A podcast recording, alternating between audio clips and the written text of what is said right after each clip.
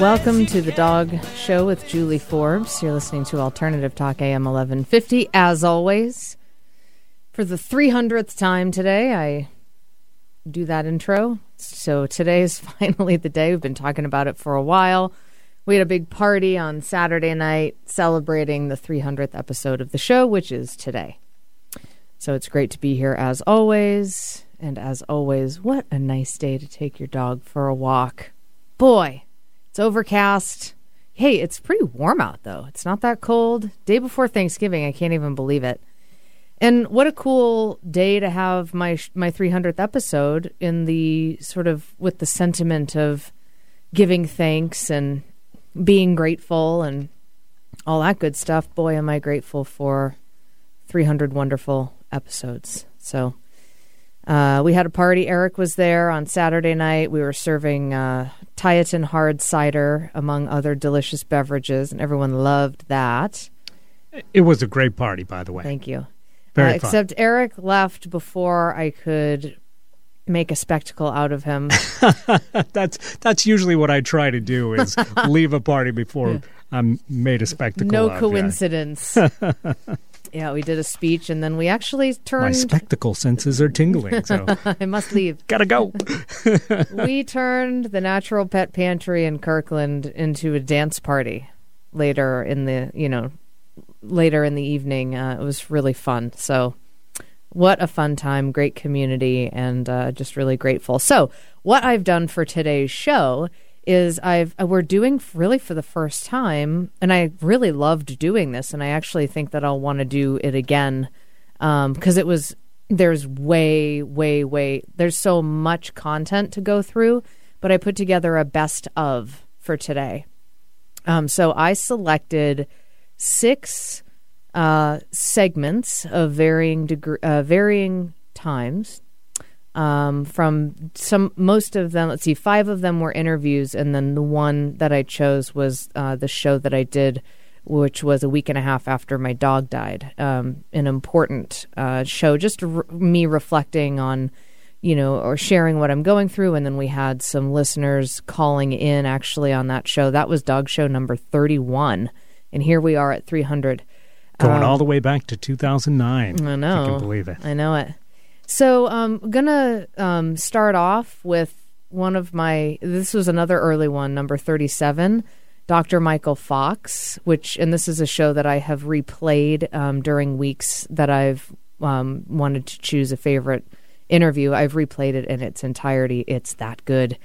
But the part that I specifically picked out was the part that um, Dr. Fox is talking about prescription um, prescription diets for dogs and uh, and uh, really talking about the institution of veterinary medicine. So we're going to play uh, Dr. Fox's interview, and then we'll be back in just a few minutes, and I'll introduce the next one. So enjoy this compilation of uh, best ofs of the Dog Show with Julie Forbes, and here's my interview with Dr. Michael Fox back in 2009.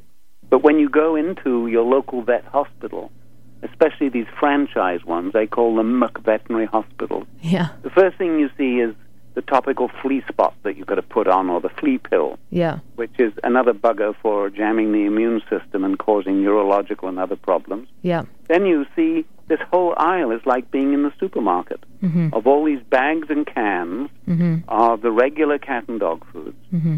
which the first ingredients are generally chicken meal, whatever that is, and then corn or and soy byproducts and so on, which is food that is not fit for a dog or a cat. And then on the other side, you see all the very expensive uh, science-based prescription diets yeah, which are very expensive and are given when these animals get sick on their regular food.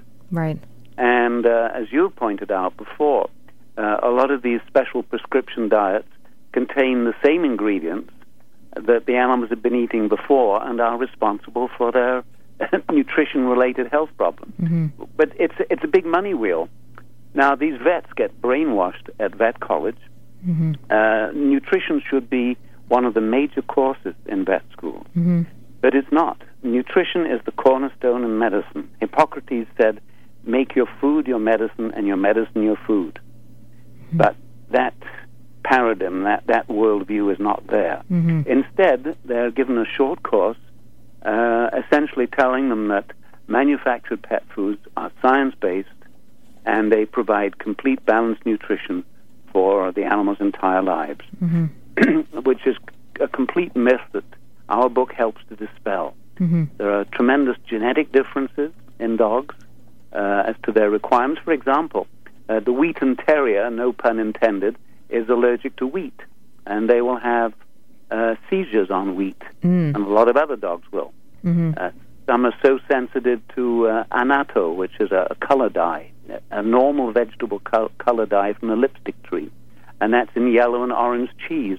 One little piece, and a sensitive dog will have a seizure. Mm. And you know, epilepsy is not mentioned in the pet health insurance uh, reports, but that, from my column, is one of the major issues. Uh, that these poor dogs finish up on phenobarb or potassium bromide, you know, they become zombies for the rest of their life. Mhm. While in fact, a change in diet, like my homemade recipe that's on my website, Mm-hmm.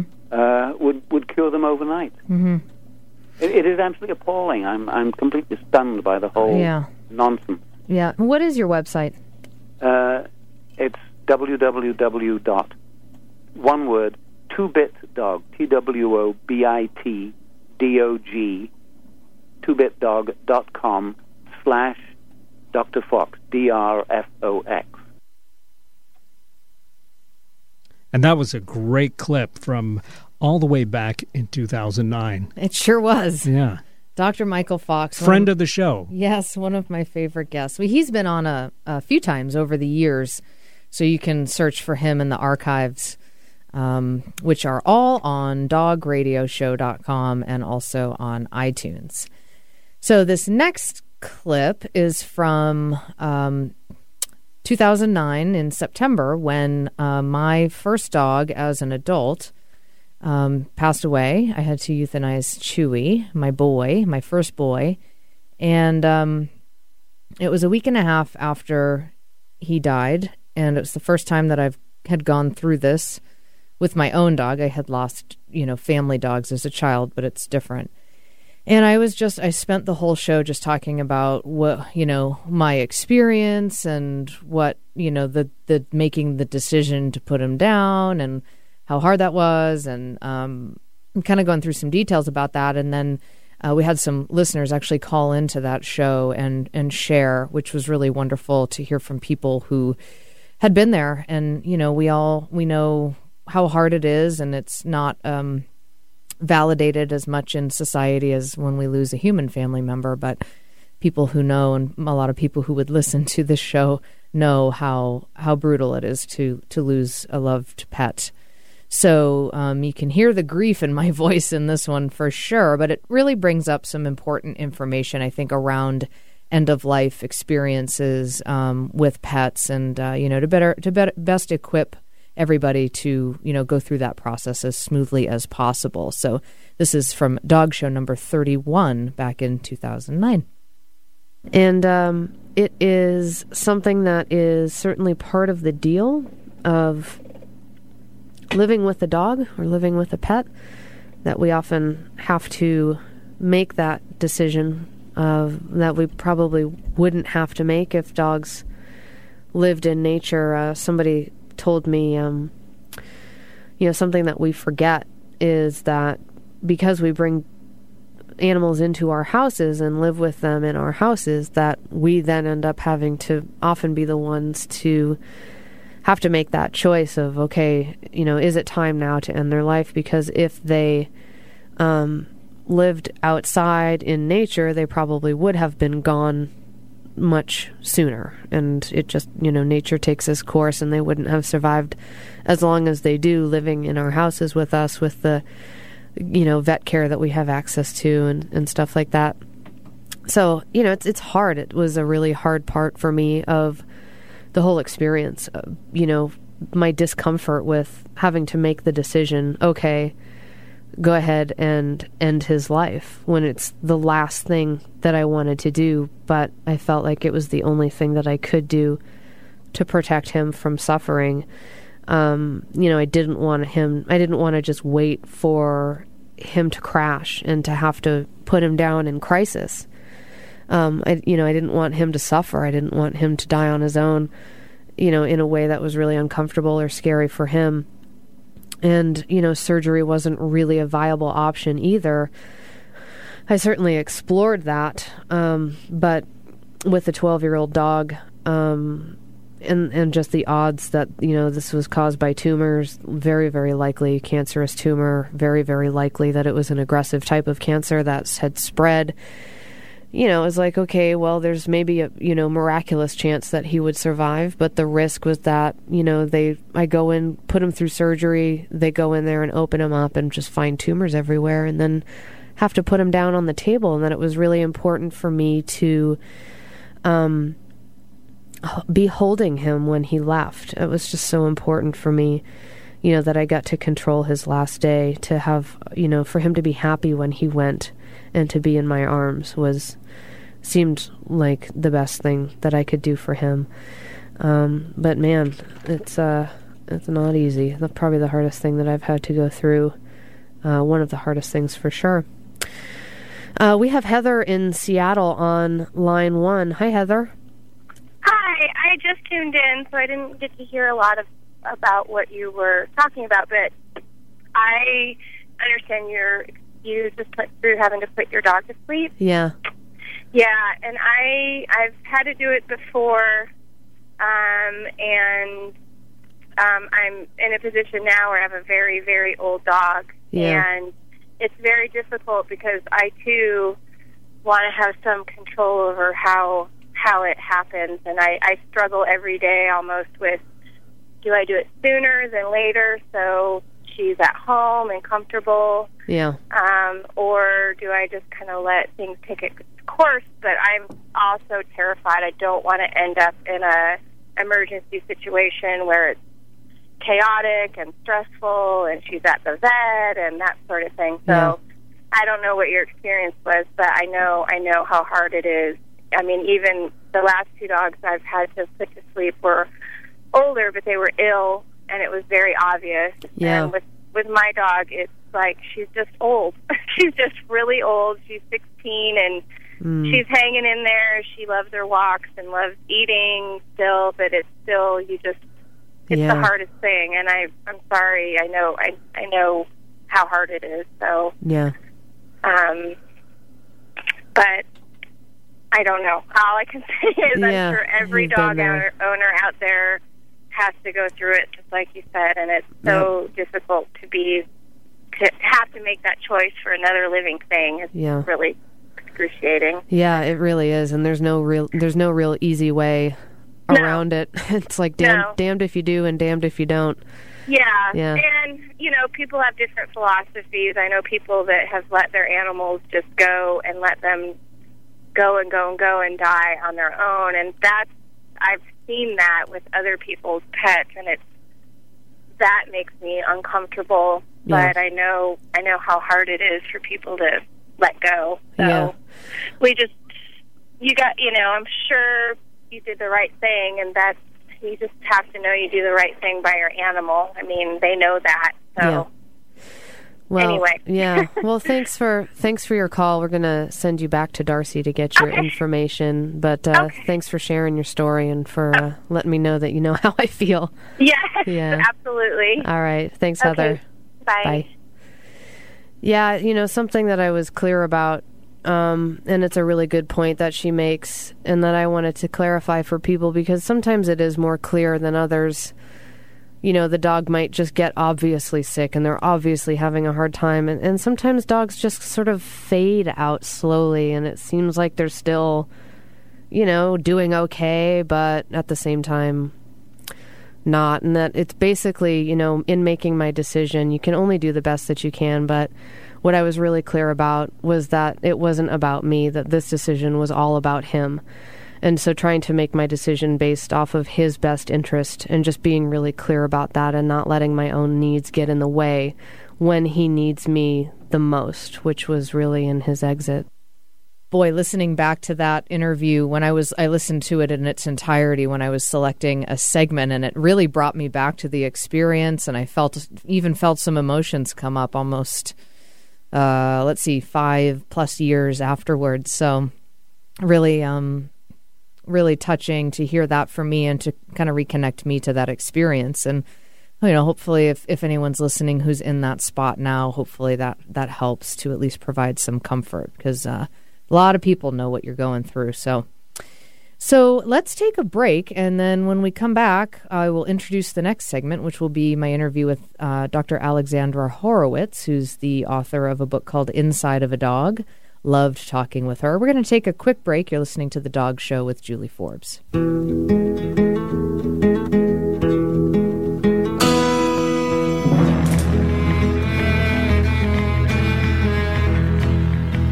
love my dog as much as I love you. But you may think my dog will always come through. All he asks from me is the food to give him strength. All he ever needs is love, and that he knows he'll get. So I love my dog. The Natural Pet Pantry is Seattle's original source for wholesome dog and cat meals, offering eight different protein options to accommodate your pet's dietary needs. Made locally using all U.S. sourced ingredients, their freshly ground stews, raw or cooked, can be purchased from their two stores in Burien and Kirkland, most independent pet supply stores, or delivered right to your door. Go to naturalpetpantry.com for more information. I'm Julie Forbes, and my first choice for my pet's food is the Natural Pet Pantry. It's the educated choice. Next week on Conversations Live with Vicki St. Clair, renowned conservationist, author, and president of Stanford University's Conservation Biology Department, Dr. Paul R. Ehrlich explores how we can stop the needless loss of species on our watch. His new book, The Annihilation of Nature Human Extinction of Birds and Mammals. We'll also hear from author and conservation writer Liz Cunningham about the 2015 Paris Climate Summit happening right now. Join us every Monday at noon right here on Alternative Talk 1150 and listen to archive shows at conversationslive.net. Wish your dog didn't hate going to the vet? Wish you were welcomed by a team who cared? Jet City Animal Clinic is an enjoyable respite from the same old thing. Dr. Anderson and her team have created a full service facility that combines veterinary expertise with a comfortable style. Jet City Animal Clinic is located in Seattle's Capitol Hill neighborhood on 12th Avenue across from Seattle U. Bring your crazy questions, odd ideas, and alternative thinking. Jet City Animal Clinic will work with you to keep your furry family members healthy and happy. Traditionally educated with an open mind, call us at 206 329 0253 or email info at jetcityanimalclinic.com to make an appointment. Jet City Animal Clinic, a unique approach to the health care of your urban pet, a local family practice. JetCityAnimalClinic.com. Proud to bring variety to your radio dial. Alternative Talk, 1150 AM. Cold water to make me realize that I love my dog as much as I love you. But you may fade, my dog will always come through. Welcome back to the Dog Show with Julie Forbes on our 300th episode today. Uh, I've put together, Eric has helped me put together a best of show for you where I've gone through and selected several of my favorite segments out of many. It was really hard to choose. I'll have to do this again. Um, so we're going to keep going. And uh, next, I'm going to play a segment from my interview with Alexandra Horowitz, who is the author of a book called Inside of a Dog. Really recommend this book. Really, really interesting. She does wonderful work and was really a joy to talk to. So enjoy my interview. This was Dog Show number 226, my interview with Dr. Alexandra Horowitz. You actually spoke to something that I was planning on asking you anyway. Um, you know, I was kind of thinking to myself as I'm reading your book and getting some insight into what you know and your experience.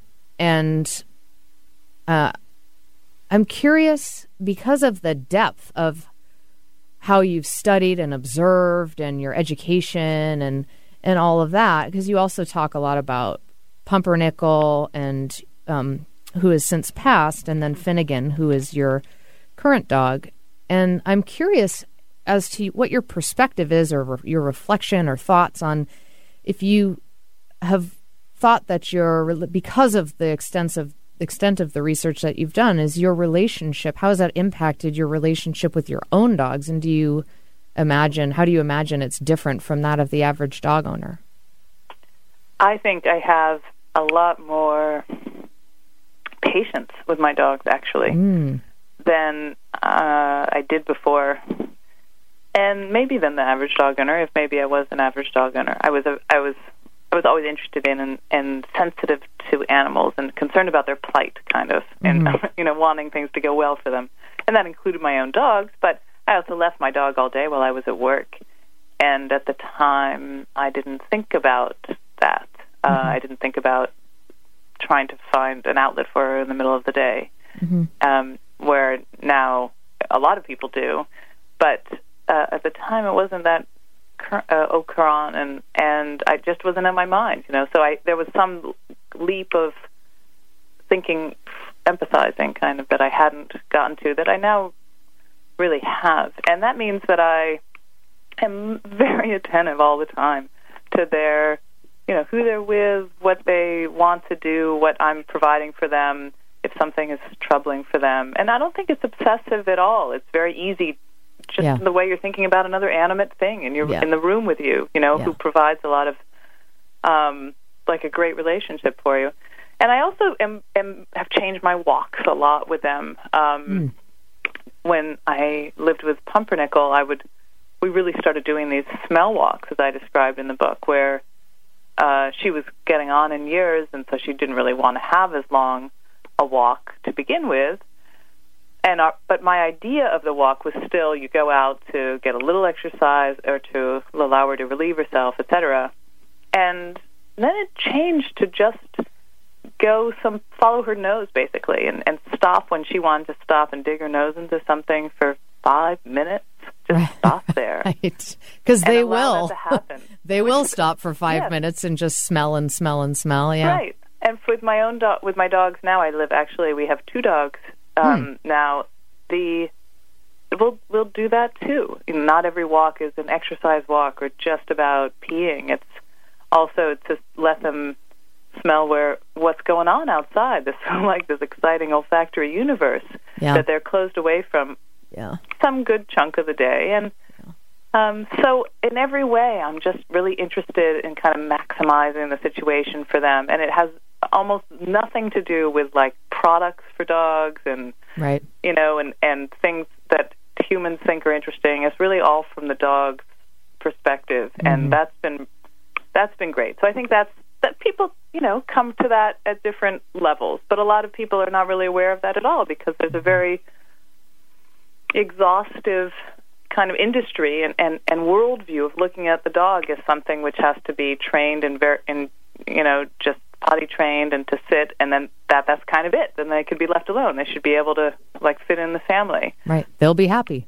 they'll be happy our dogs are always happy they're Yeah. you know and that's that's kind of consumed our consciousness and so people have gotten away from that certainly you know Mm-hmm. Yeah. but uh I'm, I'm on the far end of that, you know, and I'm, and I'm sure I have a ways to go. I'm, I have ma- many more things to learn, and Yeah. my relationships will change with them still. I'm sure of it. Well, it is something that I talk about. I've talked on the show about plenty of times in the past and on a regular basis with my clients because what I'm doing is teaching them how to communicate with their dogs. They have expectations. Oftentimes, I'm working with challenging behaviors and uh, you know understanding well why is the dog doing it first of all and then talking about a solution but i'd say one of the biggest things and most common things is that people just are not present i mean in general let alone to their dog because things are so i mean everybody especially in seattle is glued to their phone and you can do five things at once from your phone and everything is faster faster faster and when you're training or working with the dog or trying to modify a behavior, you got to slow down and just get present. And that alone is a huge shift for people. Like, oh, I agree. There's a it, there's it's an illusion that dogs are are just simple.